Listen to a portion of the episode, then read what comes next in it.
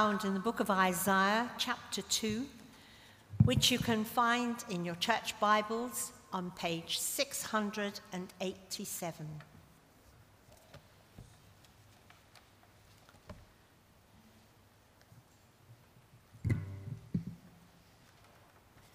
Isaiah chapter 2, beginning to read at the first verse.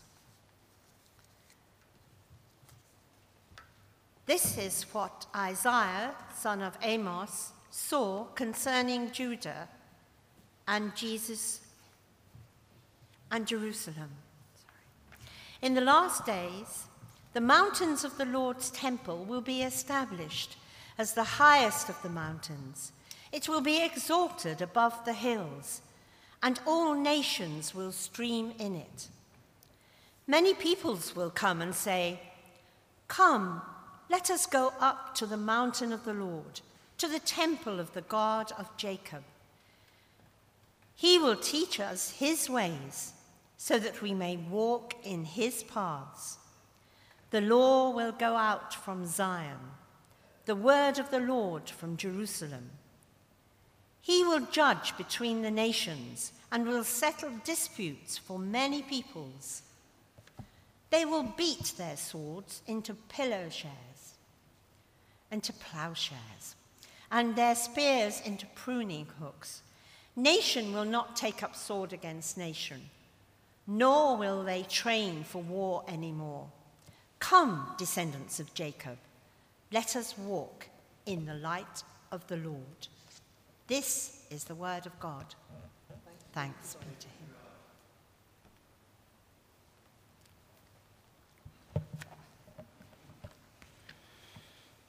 The second reading this morning can be found on page 994 in the Church Bible and is part of a longer discourse about the signs of the ends of end times. So, Matthew chapter 24, beginning to read at verse 36. But about that day or hour, no one knows not even the angels in heaven, nor the Son, but only the Father. As it was in the days of Noah, so it will be at the coming of the Son of Man. For in the days before the flood, people were eating and drinking, marrying and giving in marriage, up to the day Noah entered the ark and they knew nothing about what would happen until the flood came and took them all away. That is how it will be at the coming of the Son of Man. Two men will be in the field, one will be taken and the other left.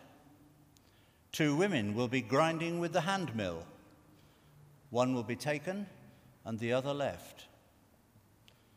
Therefore, keep watch because you do not know on what day your Lord will come.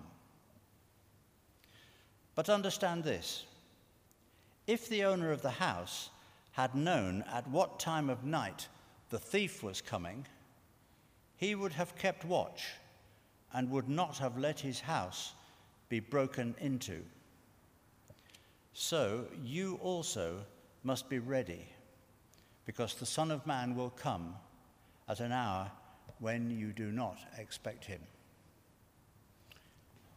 This is the word of the Lord.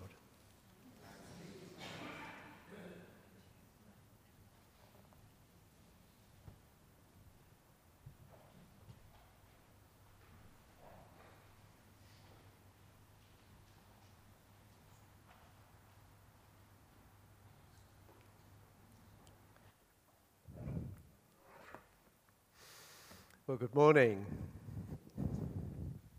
So, as we come now to reflect on God's word, let's pray together. Heavenly Father, we pray that your written word of Scripture may now and always be our rule, your Holy Spirit, our teacher, and your greater glory, our supreme concern, through Jesus Christ our Lord. Amen. As a child, I grew up in a sports mad household. And for as long as I can remember, I've always read the newspaper from the back page inwards. And one story that caught my eye recently was about the Chicago Cubs baseball team, who had just won the Major League Baseball World Series for the first time, thus ending what the newspapers described as 108 years of hurt. And this expression, years of hurt, is something that I've become increasingly aware of. It was used to describe Andy Murray winning Wimbledon over 70 years after Fred Perry's last win. And on the 30th of July this year, to mark the 50th anniversary of England winning the World Cup. I was fortunate enough to be at Wembley that afternoon, and it would have seemed impossible that 50 years would go by with England no nearer winning it again.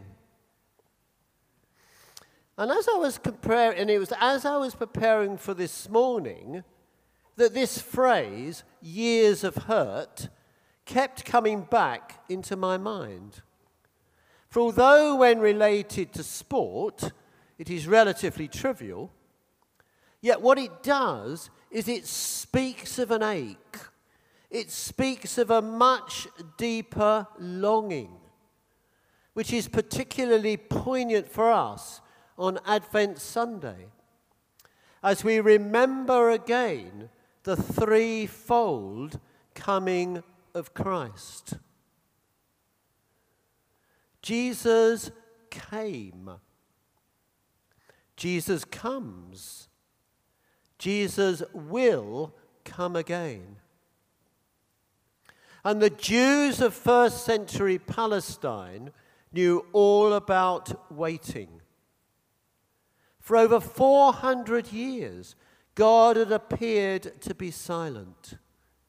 It had been that long since Malachi, the last of the Old Testament prophets, had spoken. And it was his words that brought an end to their scriptures. And as the faithful held on to these words through the centuries, remember the law of my servant Moses, the decrees and laws I gave him at Horeb for all Israel. So I will send you the prophet Elijah before that great and dreadful day of the Lord comes. The people then of Malachi's time were told to wait, to hold on to God's promises and purposes until the time was right. How they must have ached deep within themselves for God to speak and now they were suffering under the yoke of Roman occupation. Could it possibly get any worse? And yet, as we come to the beginning of the New Testament, there is a palpable sense of anticipation in God's promised Savior, the Messiah about to be revealed, the one foretold throughout their scriptures who would restore the nation to its former glory. So, why, after all these years of waiting, was there this sense of excitement? It was because into this febrile atmosphere, John the Baptist had appeared with his strong call to repentance, fulfilling the prophecy in Malachi. John ministered in the spirit and power of Elijah as Luke tells us, to prepare the people for the Lord's coming.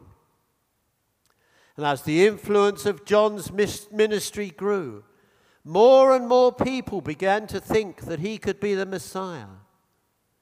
This grew to such a pitch that the Jewish leaders of that time sent a delegation to ask him if he was the Christ, God's chosen one.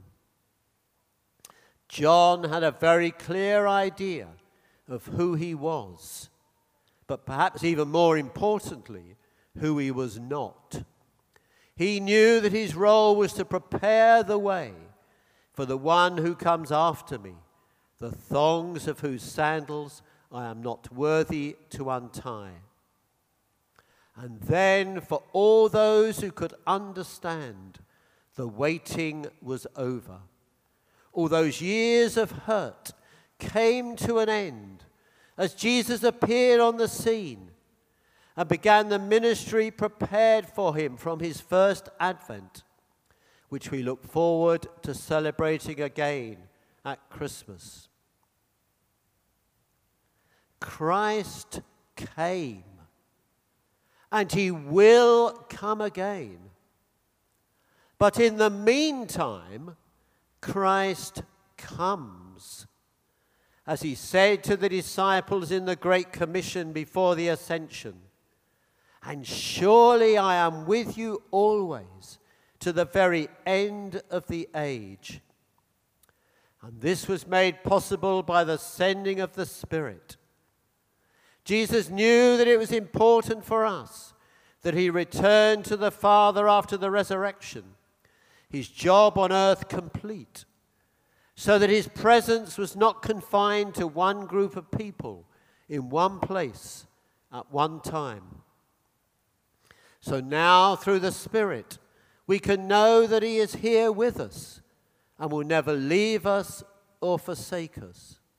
He is always coming reaching out to people in every corner of the world, doing far greater works than when limited to one human body. No wonder Paul wrote to the Colossian church of the glorious mysteries of, sorry, of the glorious riches of this mystery, which is Christ in you, the hope of glory. Christ is here. He is in you, and He is in me. And He has no other way of continuing His work except through His church, through each one of us. He needs our bodies, our hands, our feet, our lips, our lives. In fact, our whole being dedicated and devoted to Him, available to do His will. God was in Christ reconciling the world to Himself and has now committed to us this ministry. And with His help, which has been the church's task from Pentecost until Jesus returns to reconcile all things for Himself. For we know in our experience, as Paul wrote to the Roman church, the whole creation has been groaning as in the pangs of childbirth right up to the present day. For we are living between the times. Between the time when Jesus introduced God's new era and the time when he will return to establish God's kingdom in its final form. And that will be our focus now as we think about the third aspect of Advent. Christ will come again. And we'll look more closely at Matthew chapter 24. And as always with Scripture, it is important that we look at it within its context. The Gospel of Matthew is constructed around five great discourses, which began with the Sermon on the Mount and ends with chapters 24 and 25, which speak specifically of the second coming. Jesus was with his disciples on the Mount of Olives, and seated like a rabbi, he begins to teach them in response to their questions about the end times.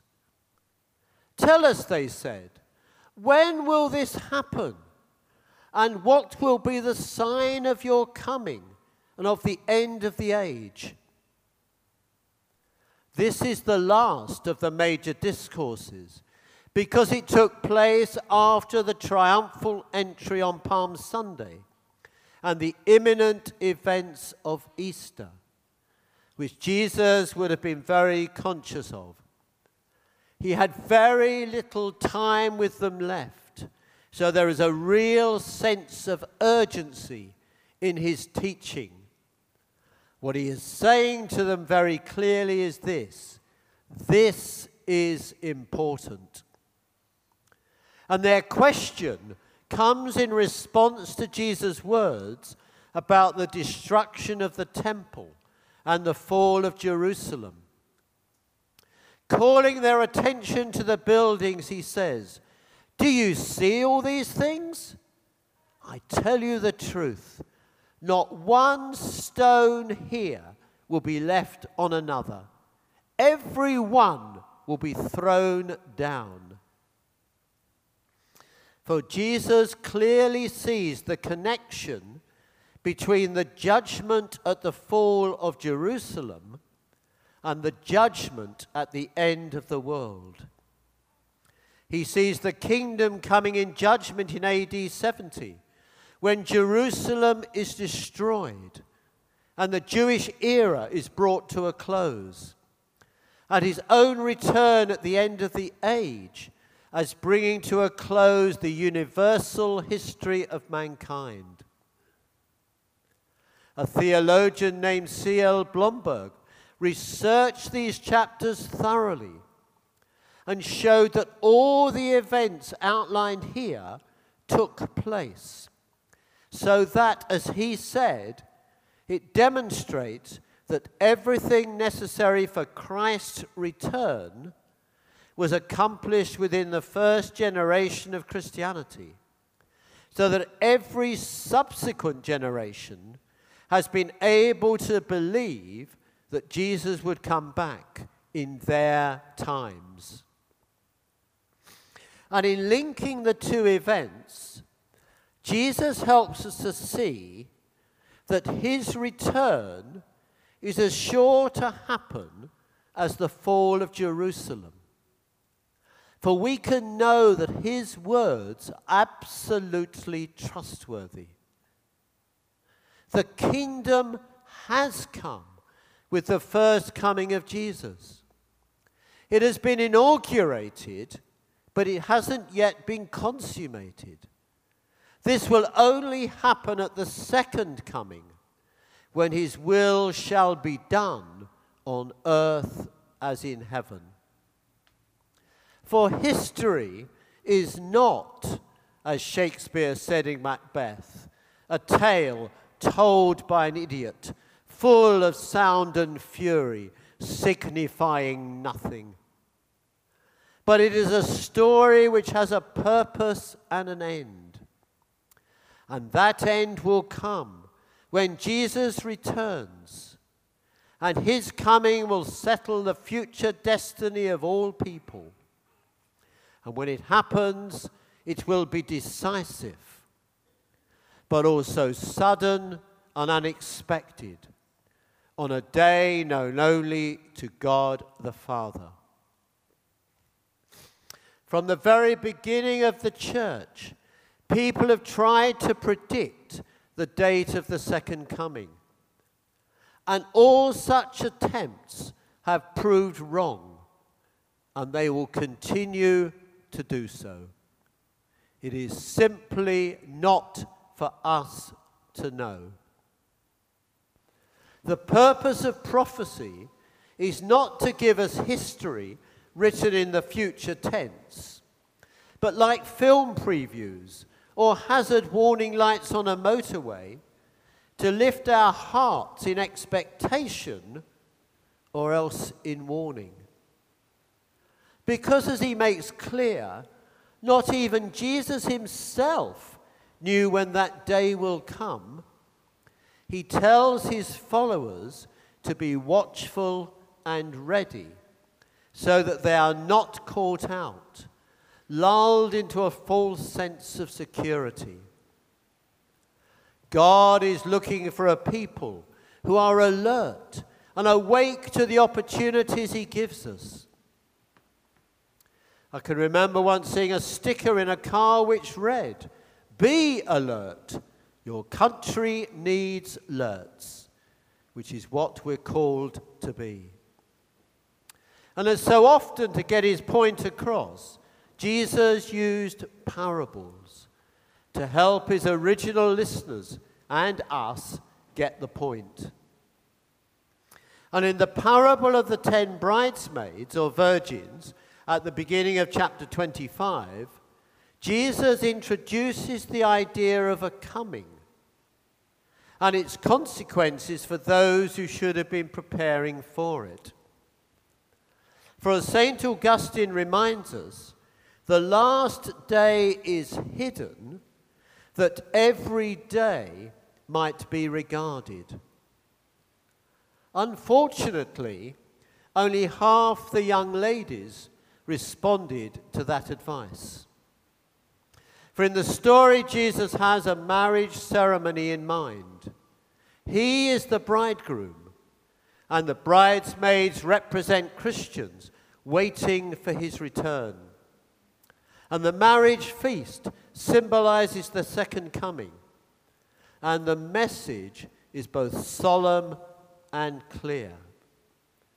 Jesus' disciples must make sure that they're ready for his return. Those who fail to prepare themselves will discover that the day of opportunity will have passed forever. The wise bridesmaids live in a state of readiness, but the foolish ones refuse to face the possibility that the bridegroom might arrive earlier than they'd anticipated. And by then, they didn't have time to put things right. The simple bridesmaids who are prepared stress the simple truth that readiness is a personal possession. It cannot be borrowed or transferred from one person to another. And this readiness or watchfulness used to be the hallmark of being a disciple. But now it is in danger of dropping off our radar.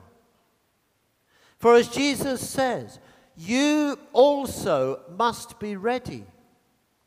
Or as it says in Mark's version of the same thing, what I say to you, I say to everyone, watch, for we know he will come but we don't know when. One person who took this very seriously and modelled it in his life was Lord Shaftesbury, the great Victorian social reformer who did so much for child welfare in his day. And it was said of him that in the last 40 years of his life, not an hour would go by when he didn't think about the second coming. Even his envelopes for his copious correspondence bore, bore these words from the end of Revelation Maranatha, even so, come, Lord Jesus. For when Jesus returns, he will look for those who, though busy and active, are waiting for him with eagerness and trusting in him for their salvation. And in such people, he will expect to find behavior which is worthy of those chosen to be representatives of his kingdom. So, as we each consider our response to this glorious reality, it might be helpful for each of us to reflect on these words of Archbishop Anthony Bloom, who said, We must learn to behave in the presence of the invisible Lord as we would in the presence of the Lord made visible to us. This implies primarily an attitude of mind and then its reflection upon the body. if Christ was here before us and we stood completely transparent to his gaze in mind as well as in body, we would feel reverence, the fear of God, adoration, or else perhaps terror. But we should not be so easy in our behavior as we are. So, as we conclude this morning, the key question remains for each one of us, and one certainly I ask myself, and that is Am I? Are we alert and ready to welcome Jesus when he returns, as he most certainly will? So, in response to God's word, let us take time to reflect as I pray for us now.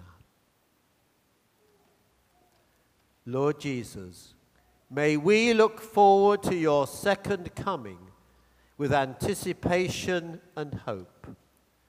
And when you do appear, may you find us living our lives in the way you have taught us, waiting with an eager prayer on our lips, bearing the evidence of fruitful service in our lives, and ready to welcome you with burning love and expectant faith.